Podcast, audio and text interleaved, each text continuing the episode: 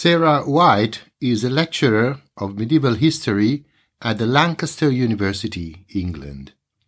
Her research focuses on legal procedures in the 12th and 13th centuries and on canon law in Europe. She presents a short survey of the main texts that formed the Corpus Juris Canonici. There were two key canon law texts, or collections of texts, that came into being in the 12th century.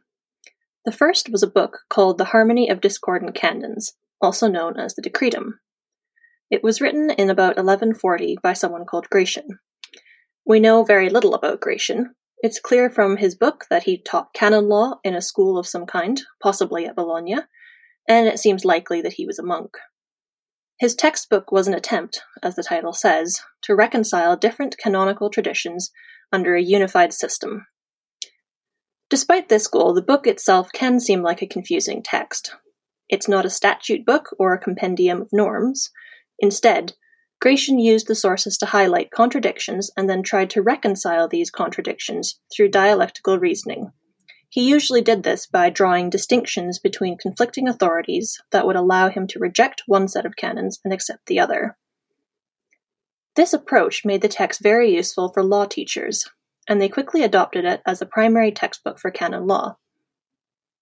It allowed teachers and students to explore how rules could be understood and how principles could be applied in different situations to resolve real issues. We know that the Decretum was used in schools because we have manuscript copies with lecture notes and explanations. These individual notes were called glosses, and a collection of glosses was called an apparatus. As the study of canon law continued, spurred on by Gratian's textbook, many questions were raised for which canon law did not have satisfactory answers.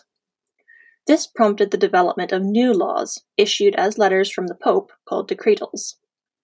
These letters usually announced papal decisions on individual cases and explained in detail the reason for the decisions.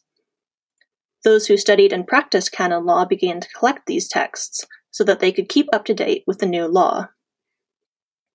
During the pontificate of Alexander III, these collections became more systematic. The first of these systematic collections was called the Breviarium Extravagantium and was compiled by Bernard of Pavia between 1188 and 1192. This collection was organized around five themes, with decretals listed in chronological order so that readers could see what the most recent decision was. Collections like these, made by law professors, were soon included in the teaching in law schools.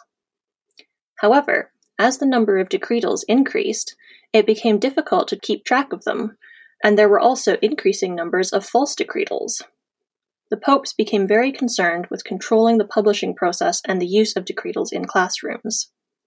To address this, Gregory IX commissioned the famous canonist Raymond de Peñafort to prepare a new official decretal collection that contained all the relevant law from the time of Gratian to Gregory's pontificate in the 1230s. The text that Raymond produced was called the Gregorian Decretals, also known as the Liber Extra. It was a massive text, including almost two thousand decretals, arranged by theme and then by date, and it was used immediately in the law schools. The work was officially published in 1234, and it remained in force among Roman Catholics until 1918.